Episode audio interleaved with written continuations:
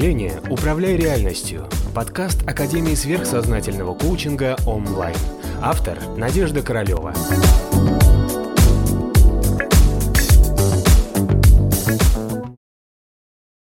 Давайте так посмотрим, чем движет просветленным, да, и что движет человеком, у которого есть желание.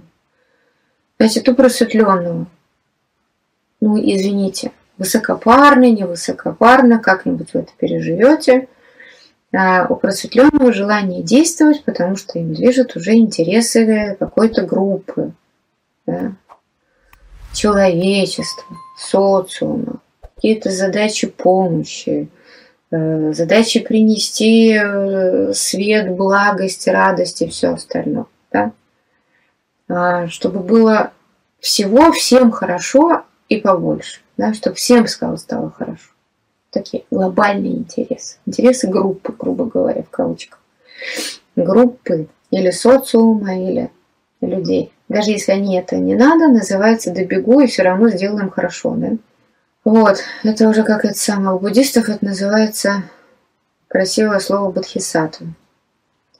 У обычного человека который в карме, у которого есть это тавидия, невежество физическое, астральное, ментальное, им двигают желание, желание удовлетворения.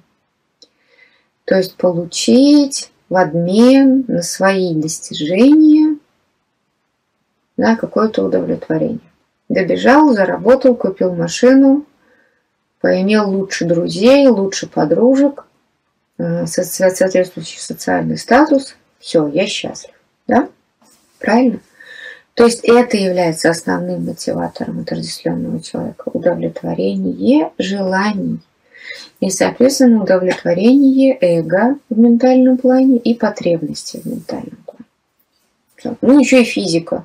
Удовлетворение физики, чтобы повкуснее поесть, поспать на получше на кроватях и каким-то образом получить удовлетворение от секса.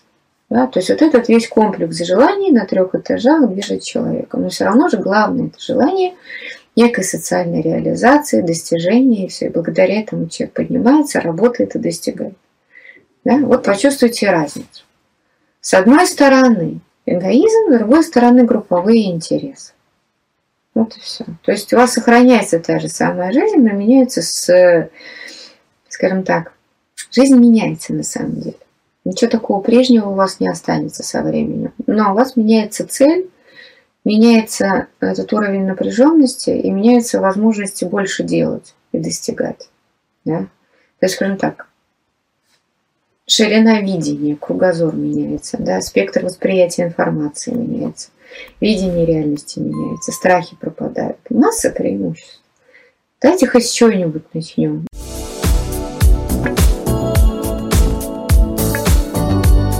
Подписывайся на канал онлайн в социальных сетях.